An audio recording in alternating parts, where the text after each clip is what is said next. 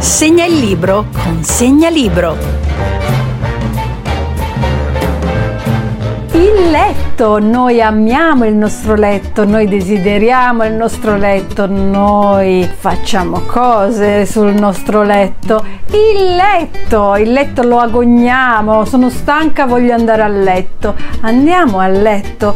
Il letto è uno dei mobili più importanti della casa, adesso nel 2022. Ma com'era il letto nel Medioevo? Uno pensa al Medioevo, l'antichità, eh, può pensare che ci fossero dei salotti esattamente come i nostri, che la camera da letto era solamente per andare a dormire oppure per fare cose.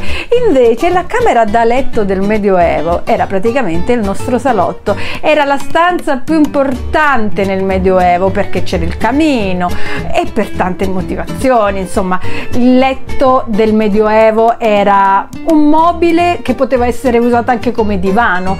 Il letto nel Medioevo era qualcosa di più e poi nel letto si stava tutti nudi è vero, si stava tutti nudi.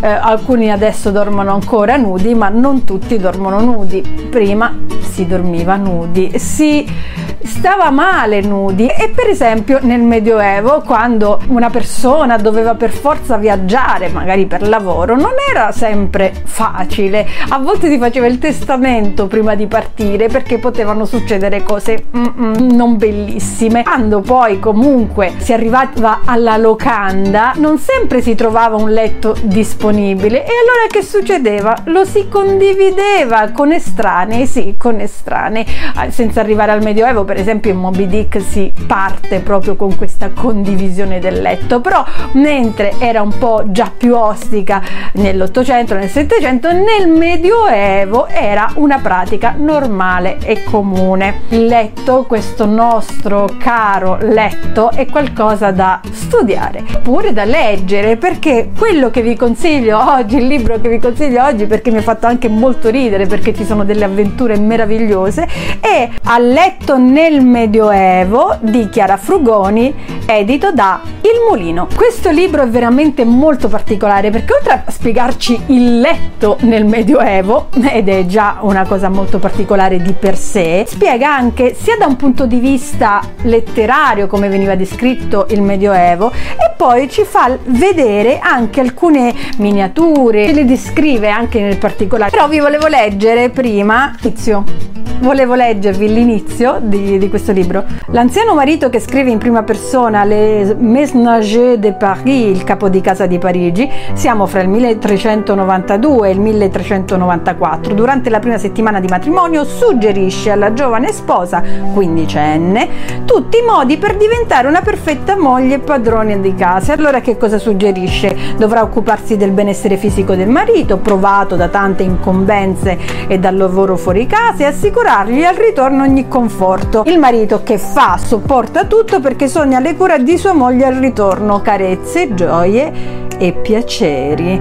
Lei davanti al fuoco che scoppietta gli toglie le scarpe, gli lava i piedi, gli porta le pantofole giuste. Fa mangiare bene e bere meglio, servito e riverito finché si ritirano a letto fra lenzuola candide con lui che indossa un berretto bianco ben coperto da buone pellicce. È il momento dei piaceri, dei giochi e degli scherzi d'amore e di tutte quelle segrete risorse che qui taccio. Al mattino dopo gli prepara un'altra camicia e vestiti nuovi. Il letto quindi agognato da questo marito che aspetta di andare, di ritornare dalla moglie che non ha fatto niente tutto il giorno e lo aspetta per dare piacere. Questo è il compito della donna. Lasciamo stare questa cosa, questa parte che andremo anche a vedere con un altro, un altro suggerimento di libro, ma a letto nel Medioevo è proprio delizioso, delizioso. Purtroppo è l'ultimo libro di Chiara Frugoni che se n'è andata poco tempo fa,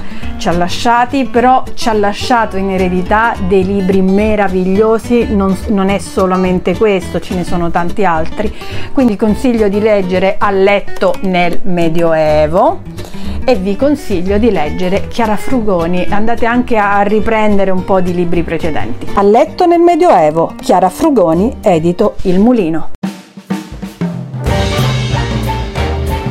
Segna il libro con Segnalibro.